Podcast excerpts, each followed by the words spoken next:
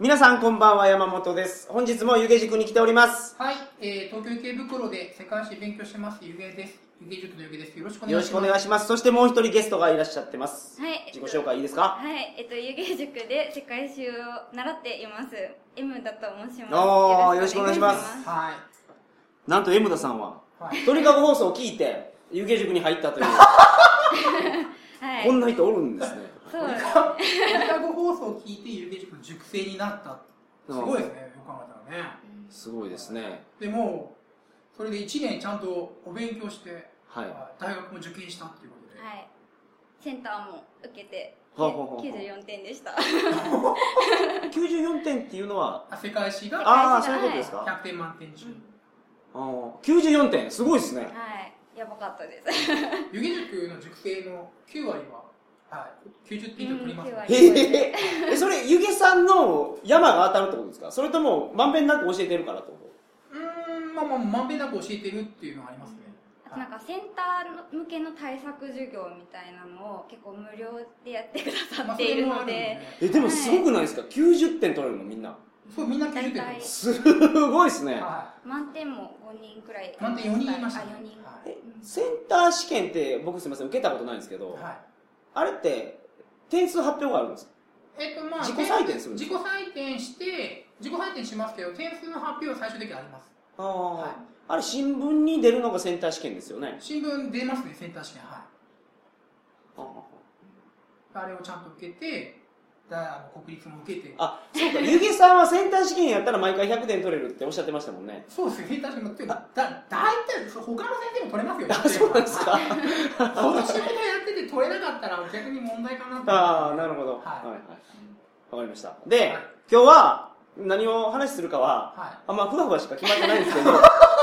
ゆげさんがなんと本を出されたんですよはい、もうすいません。もうタイトルお願いしますはい、えー、漫画、湯気塾の構造がわかる世界史。。はいいはい。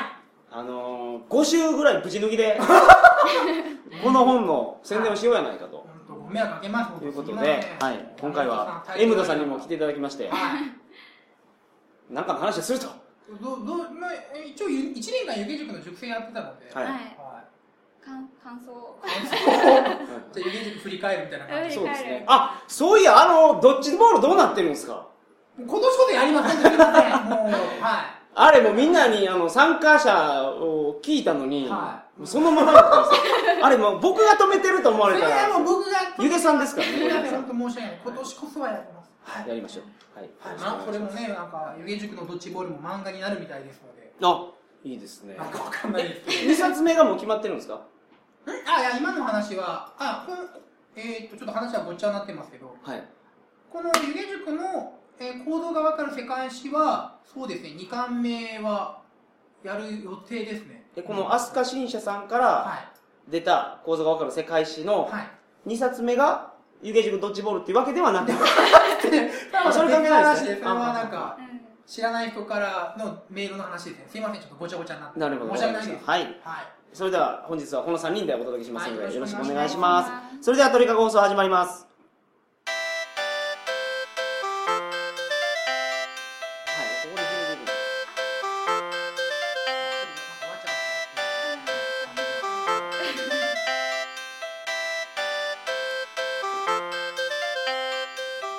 改めましてこんばんは鳥かご放送第416回をお送りします番組に関するお問い合わせは info.tkago.net info.tkago.net までよろしくお願いしますお願いしお願ます。いします。はいはい。それでは M 田さんから見 た湯気先生について湯気先生湯気塾についてお話しいただきましょうはい1年入って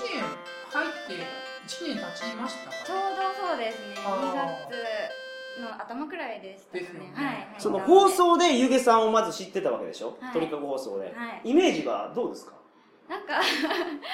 そのまんまだなって感じでしたね。おー声も結構そのまま。えビジュアル的には、ビジュアル的にも結構そのまんま。あですそうなんかですねね。、はい。僕、ゆげさんに一番初めに言われたのがもう印象的なんですけど、一番初めにゆげさんとお会いしたのが池袋うん。の駅やったんですよ。で、ゆげさん、チャリンコこいで、すごいせわしなくシャカシャカシャカシャカって来て、あー、山本さんって、なんかあの、ジャパネット高田の社長ばりの高音で話しかけてきてですね、すげえ爆笑してるんですよ、おげさんが。これどうしたんですかって言ったら、あの、山下達郎と同じぐらいの衝撃を受けた。山下達郎ってすごい歌まあまあま良くて、あのね、すごい、なんか、ハンサムなスマートな人をイメージするじゃないですあ。まあか。まあ、声と顔の差5万キロみたいな。で見た目なんか朝原翔子みたいな顔でしょ。それと同じような衝撃を僕を見た時に。受けたっていうを。のを、あの、池袋のその駅前のあのバス停のあたりかな、チャリにまたがったまま、爆笑しながら話してましあれ僕、だってずーっと聞いてて、た。はい。すっげえ爽やかな人なんだろうなっていうふうにはい思ってたので、まあ、ちょっと失礼ですけども、はいちょっとあまりのギャップにびっくり ちしょっとた。さ、爽やかさを売りにしてるんですけど、だって、桜井マッシングでも同じようなこと言われてたじゃないですか。言ってました言ってました、言ってました。爽やかじゃないと。 なんか、声と実際の差が詐欺っぽいみたいなことを言われてましちょそんなこと言われてたた。かな。言ってました、聞いてましたので。はいはい。いやー、まあちょっと衝撃でしたね。うんすいません、すいません。いえいえ、全然問題ないですよ。はいでそのイメージは全然ずれてなかったと。そうですねあ僕どうですか山本さんはちょっとイメージと違う違うよ 違うよでしょでし違うえ、こんなに風になびくサラサラぐらいじゃない 坊主だし。そうですねちょっと坊主っていう印象はなかったイメージはなかったですねあうーんねあの、声相当得してますよ、山本さん。い うんとか言う得してるってその損得なんですかこれってやー、羨ましい。僕とか声変わりしてないじゃないですか、38になって。えこれからしない声のがしてないんですよ、僕。僕、いまだに、家で、なんかどっかから営業の電話とかかかってきて、はい、家でとか取ったら、お父さんかお母さんいるかなって言われるんですよ。はいはいもうなんか、どうですか、この声変わりのなさ。僕、38にしてウィーン少年合唱団に入るかもしれそなれ い。無理です無理でしょそら僕もう、声変わりしたいなと思って結構頑張ってるんですけどね。いやそれはけどあのなんか歴史の年号を生徒さんが覚えやすかったりするとしたらですよいや、そのゆげさんのその高い声がいや、それだったらいいじゃないですいかやいやいやいや、体験授業に来るじゃないですか。い体験授業に来て、いその、まあ、体験だけ受けて帰ると。受験にならないと。うんねえ理由は何ですかってメールしたら、大体耳が痛いって言うんですよね。えあーー高い周波数が出とる返しは。 ちょっと、そこがな、もう声変わりしたいんですよね。僕昔、月刊声変わりとかちゃんと読んでましたよ、 何ですかそれ月刊声変わりですよそんなのがあるんですね声変わり体操とかめちゃめちゃやってましたけど、全然声変わりしないっていう。うーまあ誰か声変わりができる方法を教えたあのん長渕剛がはあのーやったみたいなんですようん彼がデビューした時フォークシンガーですごい透き通った歌を歌ってていおー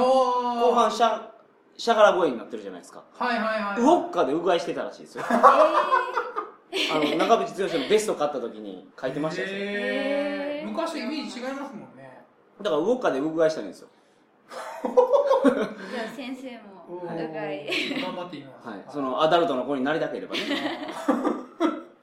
まあイメージはそのままやったそうですね熊さんみたいな感じうんまうあみまたあい褒んめられなくまモンやからね熊のまあ役褒められたと考えておきま しょう熊本ですもんねまあまあ確そうかそうですねうんにで、はいもう真面目にずっと通ってまして M 田さんはいはいはい勉強変えました授業、はい全部でリピートも含めて60回ぐらい受けてますよね受けてると思いますねあはい湯気塾のシステムっていうのは毎回毎回授業料を払うそうですそうですそうです、月謝じゃないってことで月す謝ねじゃないですよ、もう毎回一回一回勝負ですよ、本当にもう、下手な授業したら次来ませんからね、うんうんなるほどまあでもそうやって60回やったからこそセンター試そう験ですでねはい高得点90点取ってるとあとすごかったのがその国立の方の前期の入試の前に湯気先生の顔をすごい思い浮かべてたんです よでそれ神様的なやつで神すか様的な感じで思い浮かべてたら前日やったのが全部出たんですよ前日何やりましたっけ前日あ自分でやったやつなんあーですけどイスラームとかがすごい出てそういうけど全然湯気さん関係ない神的な力が前日の前日の方が 自分でやったやつが合ってたってことですかね全部俺関係ねえやうんうんうん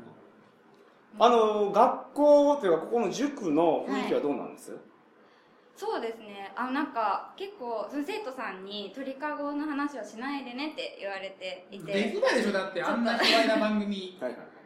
だってまあでであ、はいゆりさんんも結構過激ですからね、鳥かご放送では。そうですよねいや普段どうなのか知らないんですけど、僕授業を。だけど授業中言ったことありますよ九州フリーセックス教育作るとかそうなんですよ結構言いますで言ってるじゃんと思って聞いても大丈夫じゃんっていやけど確実に女子生徒減りますねはい減だりまだいたい決まってるんですよ僕そのロシア革命の時にはだいたいラスプーチンの男性器の話をするしえーっとその絶対王政期の時は、えールイ15世がそのポンパドゥール夫人に、まあ、挟まれてた話をするんですようん。挟まれるっていうのは分かりますか胸と胸の間に挟む、はいはいははいいで。それ、がぜ興味出てきましたけ何 の話ですかまあだかど。はら、。その、そういった棒状のものを、ポンパドゥールのはい。胸と胸の間に挟まれる、挟むっていうことで、あの、ヨーロッパ外交が変わっちゃうんですね。 えパイソリで、えパイソリで外交変だいえぶる変わります、だいぶ変わります。おえ、ちょ、え、そう、まあちょっと若干その話するーと、はい。その、オーストリア、ハプスブルクオーストリアが、はい。どうしてもフランスと同盟を結びたかったんですよ。ほうほうほで、フランスの王様がルイ15世なんですよ。うはい。でルイ15世はベッドの上でポンパドゥール夫人にも夢中なんですよそのその技術でおおポンパドゥール方式って言うんですよだからそれを開発したのはポンパドゥール夫人ですー。ちょっと待って。パイソリを開発したのはそうですポンパドゥール夫人ですポンパドゥール方式ですおでーそそれに夢中になったわけですよルイ15世はでそれをオーストリアはそれ知っててポンパドゥール夫人を説得することによってポンパドゥール夫人がベッドの上で胸の谷間でルイ15世を説得して、はフランスとオーストリアの軍事同盟が成立したっていう、これ、外交革命という、すべてに特徴載ってますね。い。へえー、パイソリで。はえそうは書いてないですけい、どいやいや、外交革命は全部の特徴載ってますので、はい、おおなるほはいだからね、それ言うとんだ、決まってるんですよ、大体、ど。話でそすのねタイ、ミンゆグがげさんのね、生徒に対する授業ってどんなんなのかなっていうのはちょっと気になるんですよ。鳥かご放送に出ていただいてる時は結構みんなに分かりやすいように話をされてるような気がしますっていうのが僕社会人向けの授業へ何回か出たことありますけどゆげさんがやってた社会人向けの授業は鳥かごで話すよりももっと授業っぽいあー授業授業してはいはいはるんですねい。はいはで鳥かごだともっとそういう感じじゃなくてエンターテインメントでやっていただいてますかいらはいはいでも生徒向けの授業っていうのもあの社会人向けの授業に近いんじゃないかなという気はあー授業は多分、授業授業してますよね。そうです、まね、あ、それそうでしょうね授業なんですよねううんんでも結構そういう下ネタとか入ってきますよねあー休憩みたいな休憩ああー途中休憩みたいな感じでちょっ僕とは休憩のつもりで入れてるわけじゃないです。そうなん ですすいませんちょっとげっすいやつじゃなくて爽やかな下ネタなんでしょ爽やかっていうか、はい、爽やかな仕事でもないと思うんですけど、とりあえずまあ生徒減りますよ。もう毎回あ鳥かごを言ったらななぜ絶対音声のそのコンパベル方式の抑止は絶対生徒減るし、ロシア革命のラスプーチンの抑止は絶対生徒が減るし、もう確実に減るんですよ。その話をしたら。そうか毎回毎回お金を持ってくるからそうですあもう嫌やと思ったらその場でやめるってことです、ね、そうですそうです。だからもう絶対音声の後はもうガクンと生徒数減ります。うんロシア革命の後はもううちが革命みたいに減ります。はいはいその点江村さんは全然大丈夫だと それ乗り切ってもっと来いとこれをも う乗りもっとエグいの来いと乗り越えて今日までよよくぞ生き残った若い人たちを ってけど生き残るとはい点数はすごいのを取れるんですよ90あ点湯気さんのセクハラに耐えれるかどうかっていうのがあの そうですそうですねそうなんや ほんまに生徒増えますからね今日のやつもうでいいですよもう生徒の活動なんかもう気にしてないんで最近もうえでも大きくなってるんじゃないですかここのビルもだって初めはここ3階ですか2階ですか3階ですねあーけど1階はその本当大家さんがよくしてくれて本当に安く貸してくれたんではい本当あのまあ僕の敵は地主大家なんですけ どまあうちの大家さんだけは生かしとこうかなと思います革命があってもねえどういうことですかいやいい やや敵って何ですか僕階級闘争してたんですよだからはい大家さんは僕の中で全部敵なんですよ不労所得働かないで所得得るわけじゃないですかああまあね例えばその人がお父さんからもらったそうそうそうそうそ土地う建物かもしれないですそようそうねで家賃収入入ってくるわけでしょ、は汗流さずに金が入るってどういうことよだからそれはもう全部僕が政権取ったら全部もう池袋のあの劇場前の公園で全部ギロチンで首を落としてる、 あそうなんですかえ働かざる者食うべからずってそう考えです方そなうんでですすねだから山本さんがこう結構ね株式投資とかはいいろいろ債券持ってらっしゃるじゃないですか、いやまあまあ、まあ、はい高知の長者番付1位でございます からそんなわけいないやですそけうど、だからはいなんかなんかちょっと山本さんはなんかちょっと僕とはちょっとだいぶ距離があるなーっていう感じはしますよ僕が目から血流しながら働いてるのがいいんですか 例えばまあまあまあまあ、まあ、不労所得は許せないです働かないでお金が入るのはよろしくないです、だから、まあ、特に親から財産を譲り受けてはいはいそれで、えー、贅沢してるっていうのはもう敵ですねいやいやいや、だって実際革命で、ロシア革命とか、フランス革命とか、この中国の、中華人民共和国の建国の際は、地主全部殺してますからね。いやまあそうですけど、その人生なんて平等なスタートじゃないじゃないですかいや、だそれは僕らが頑張って平等なスタートにすべきですよ。いやでもそんなこと言ってもさっき言ってたあのーパイ釣りの話あはパイ釣りできる子、はちょっと M 田さん難しいと思うん ですよいいちょっとうちの生徒に何度か言ってやいやいやあの僕聞いた話によるとエッジカップ以下はできないっていうおうーんそれもだいぶ当ててるだけっていううん絞られますねでしょはいそれっていうのも生まれ持った才能でしょ例えば M 田さん顔がすごく可愛いうん美人おーこれも才能ですよ ねうん頭がいいっていうのも才能やろうしうん教育に力を入れる親のもとに生まれるのも才能やろういやいやいやいや、それは違いますね。 えだって、どの家庭に生まれたかで結構違ってくるじゃないですか。そうですよ教育受けられるとか、そうですよ受けられないとか。はいだからフェアじゃないんですよそう、だから家族制度廃止しましょえう。家族は廃止。 だから子供は全部、どんどん湯気塾から離れていきますけど、はい子供は全部国立、巨大な国立幼稚園を作って、全部そこに入れるんですよ。だから山本さんの可愛い娘さんも、はいえー国立幼稚園に入れてもらって、はいあの入れ入れてもらって、はいもう国家が育てます。うん壮大まあ、昔のスパルタそうですよね。親元から話して、うん全部国が育ててましたから。そう言ったけど僕の教えが伝えれないじゃないですかいや一子相伝の山本憲法が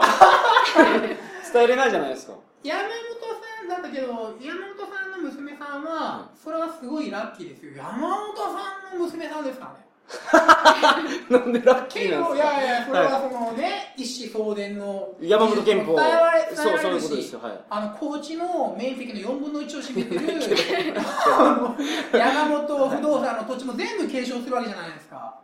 けど人によっては、うんその例えば家庭で虐待を受けたりとかそうそうそうそう貧そういしういこともあ家りま庭すだったよりするじゃないねですかだからもう家族っていう制度をなくしてしまえばいいんじゃないですかみんなとりあえず平等にしたいんですねゆうけさんはうんまあまあまあまあまあそうですねその少なくともチャンスの平等結果の平等でないにしてもチャンスの平等は欲しいですねうん二十歳までは平等ですよ、もしくは22まうんで、でもまあそういう世の中にするにはすっごい時間かかりますからまあ分かんないですよすぐもう明日からいやそれはくゆげさんがクーデターかなんか起こしてですよ ねいやーいやーでもそれアメリカとかが黙っちゃいれいれないでしょうからいやいやかなりの軍事力を持たないといやいやそれはもう説得していきますよこの湯気塾の漫画構造が分かる世界史に説得していきま すあこれできるんですかまあ正直そんな思想性そんなないですけどこれ はいエンターテインメントに走ってるんで、うんはいやそので僕が言いたいのはフェアじゃないけい、ど、そこがフェアじゃなかったから俺はこんなんなんやって思ってるとしたら、そういう考えはやめた方がいいなと思います。のフェアじゃゃないんですから。もう今から頑張るしかないんですよ。うんでも君が頑張れば変わるかもしれない。少なくとも君の子供は、もうちょっといい条件からスタートさせれるでしょうんいやけどハンデっでかいっすよで自分で言うのもなんですけど、うち湯気塾に来たら普通に普通の子だったらこの10人中9人の普通の子だったら総計通せますもんうち来たら2年間通ってもらったら確実にはいはい。でけど2年間通うためにはお金がやっぱりいるじゃないですか塾の費用がかかるし、2年間勉強に専念できる、うんそのアルバイトしなくてもいいような家庭環境が必要だからはい。だからもう自分がこの仕事やってて本当にこでうそれ多分現の役でやったらそうかもしれないですけど、例えば仕事についてね十分なお金を得てからうんもうできるんでしょ大学受験ってそうですね、はうんうんまあまあまあまあまあだってもうフェアじゃないんですからうーんなんかそれは少しでもフェアにすべきかなと僕は思うんいですけどやまあまあそそれはねそうなった方がいいけどそのそうじゃないんですから今の世の中はうんそこは分かった上でそんなことに文句言うより はモチベーション高く頑張った方がいいよっていうことを僕は言いたいんですなるほどもう全然湯気塾から離れた壮 大なそうですね壮大な議論になってきましたけどははいい、あまり M さんは入ってこれなかったですけどすいませんはいでそのえ江村さんのその経緯を話していいんですかこの K はいはい K あ今の話ですよ江村さんの人生はうんうんそうですね私はでもちょっと贅沢な人生一かもしれ回な大いです学出て、はい社会にうん出出た、で出ましたいあ一応ですけどで1年間お金貯めてでその費用をここに投資したっていう感じですねここにっていうのは湯気塾あゆにげ塾と、まあ、受験にっていう感じですほうほうほうほうはいだからまあそのさっき言ったようにまあ大学出た後にまあまあまあえ社会人やって、うんお金貯めてそれで湯気塾来ましたそうっですていうねはいははいすごい頑張り屋さんですよいいねやいいと思いますよそういう方がねけどよく思い切りましたよねみんなに言われますねそ思のい切っまたまんで大学出て就職ってう、んねなんかお嫁さんになって、うんなんか安泰みたいなのがあるんですけど、そうやりたいことがあるんでしょそうで本す当にやりたいことがあるから頑張れるってことやと思います、そうですだからやりたいことを見つけたらいいわみんなかっこよく言いますねでしょ けどやりたいことやれる人ってそんなにない ですよいやだからそれに対する努力をそのうん環境のせいにして諦めたらいかんよってことですあそうですね、はいうんええこと言うた今日は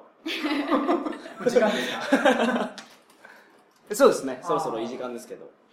まあ結局あんまり湯気塾の話すいません そうですねあでもいい塾なんでぜひ来ていただけたらいいと思いますはいはいまあ、基本あの受験をする人が来れますねだかそうらですねうんうん江村さんの場合はまあその20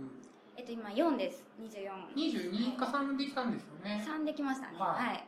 で、まあ、年齢制限はないんですけど、まあ、来るんであればちゃんと受験してくださいよっていうはいはいははうんいということですはいいなるほどあのなんか湯気塾のことなんかえ聞きたいことないですかせっかく生徒がいる のではい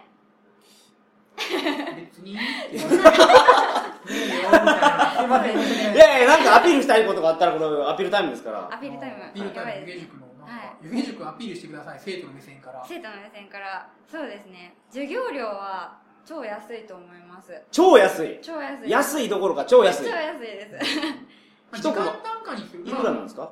時間単価だとえーっと、もちゃさんの時代は、えーっと、4時間半で4000円ですね。時間単価で1000円切るので、ああなるほどはそれって学習塾的には安い、いすごい安い安いす。ですあはは時間単価大体、まあ、その塾にもよって違うんですけど、大体大手予備校の場合は、まあ、時間単価2000円前後ですね。ああじゃあ半額ぐそうらいですね。まあ、うち値上げしましたけど、この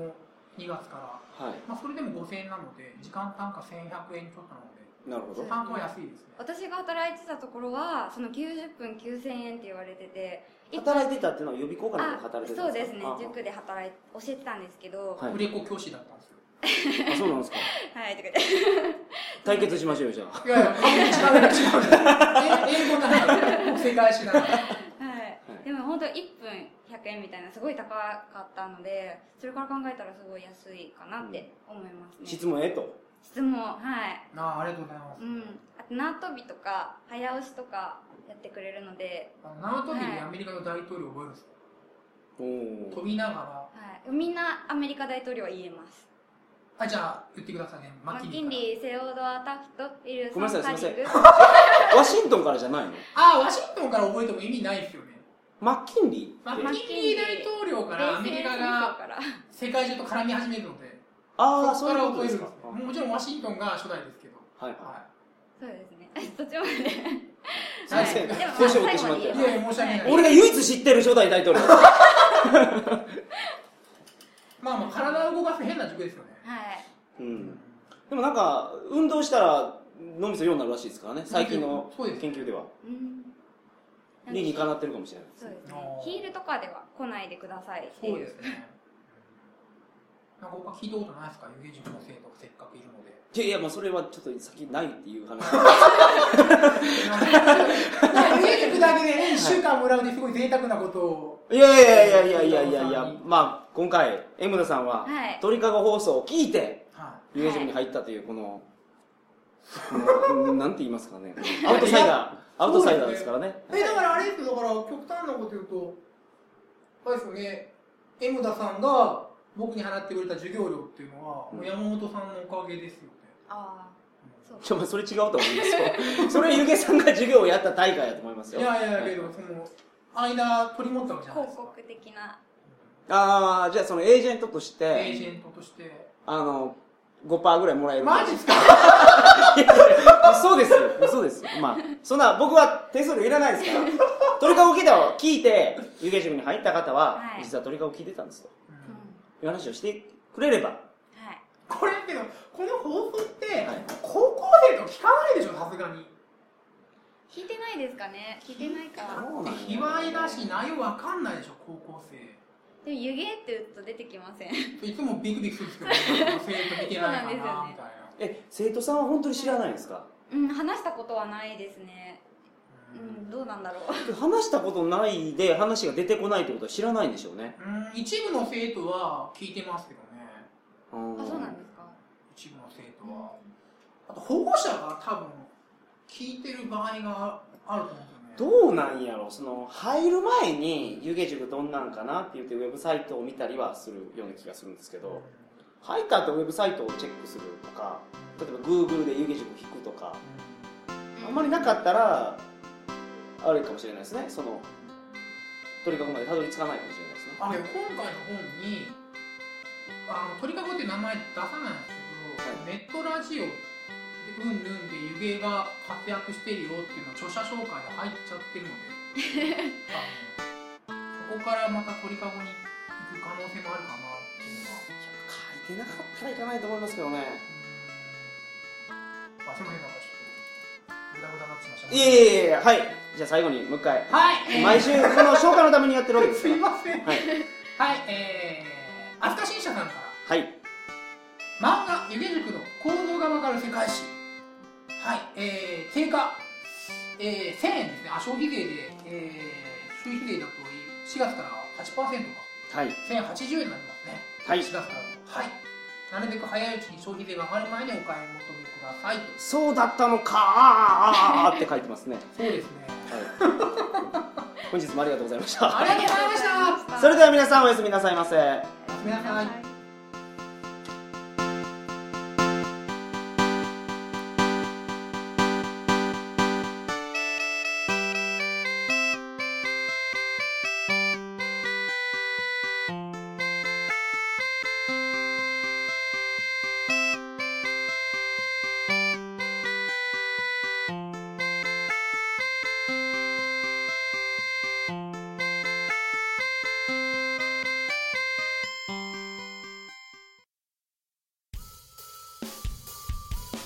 皆さんこんにちは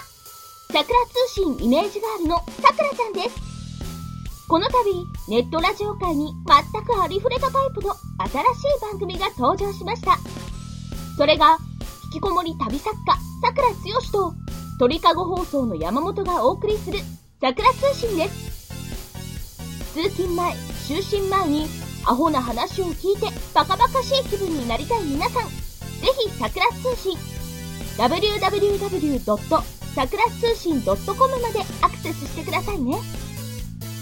お兄ちゃん、寝る前に聞きに来てね。